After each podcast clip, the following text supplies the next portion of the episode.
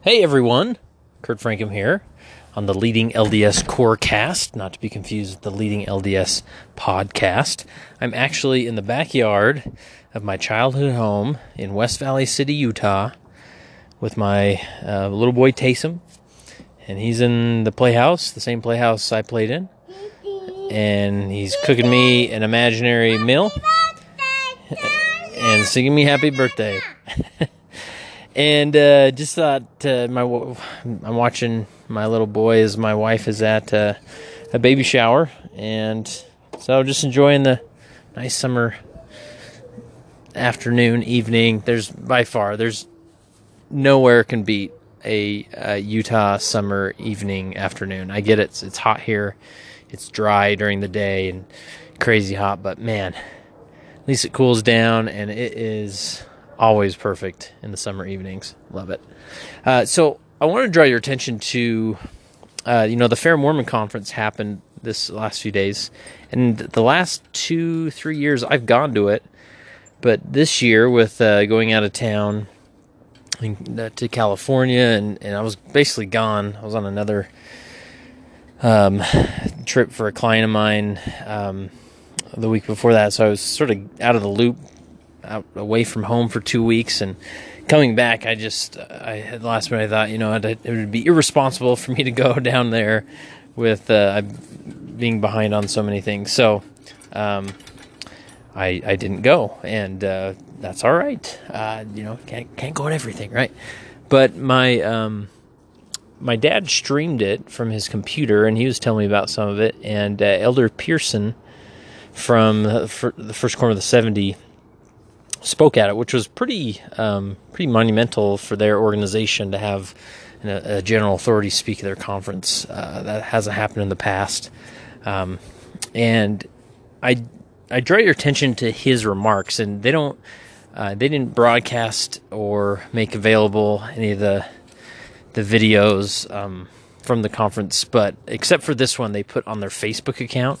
So, and I don't know if they plan to leave it up there. So, I would definitely encourage you to go check that out um, as soon as possible, um, because it is it's really good, and they've just posted it there as a as a video. So, if you go to Facebook slash facebook.com slash fair mormon, you'll find it there, and just in general, a great discussion from a general authority about um, uh, the role of the internet in spreading the gospel and the power that the internet has.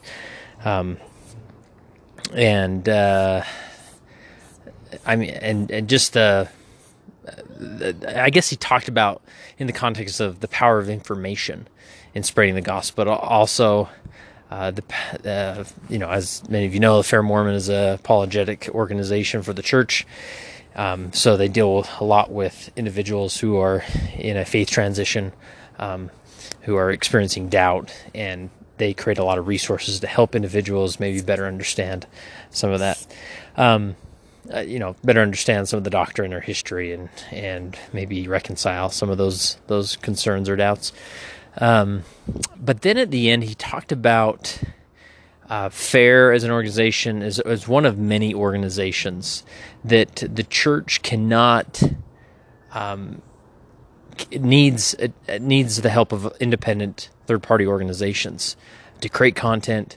That doesn't mean they endorse everything they say or um, that they're endorsing anybody, but that they are needed. And it was such as an individual who founded and create or founded and uh, runs a independent organization from the church that is pro church, that is trying to sustain um, or, or, trying to support anything the, the you know pro you know what I mean pro church, uh, pro LDS church. It was so encouraging to hear that and hear him say that these organizations need your money. Uh, and again, I've mentioned this before. There's maybe been five people in the eight years I've run leading LDS that have approached me and had a problem with what I'm doing.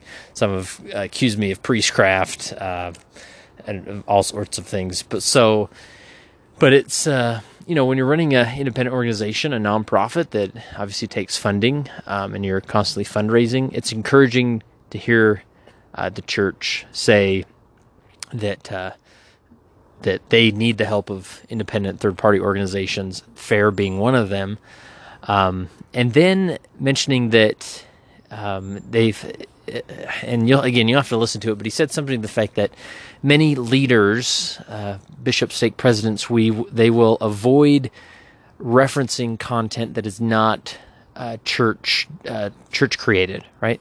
And and trying to stick with if if they reference content or recommend content that they only want to, to they, they, typically feel like they have to stick with church produced content and um, elder pierce pearson elder pearson said that this is not this is should not be the case that bishops and stake presidents should look at independent resources as well and use those as they see fit, as they see that, that are helpful. Now, obviously, uh, you know, leaders need to be familiar with who they are and what they stand for and the type of content they're producing. But again, from the context of leading LDS, it was just so refreshing to hear that. Um, and go check this uh, this talk out. I really hope they release some type of um, uh, you know text for the talk because um, I'd like to reference it more. But um, but I think all of us, you know, not just in with leading LDS. Obviously, I'm biased with leading LDS, but we, we need to step back and say, okay, the church is fantastic. It's there. It's the hub. It's the it's the center. Um, it's where it's the source of revelation. You know, general revelation for for. Um, for members of the church, but step back and say what other organizations are out there. And I'm not by no means is leading LDS the only one fair. I couldn't encourage someone more to to contribute and, and donate to an organization like Fair Mormon. Uh, and there's there's a handful of others uh, that uh, that really do some remarkable things to build the kingdom, move it forward, and we need these independent organizations just like we need leading LDS.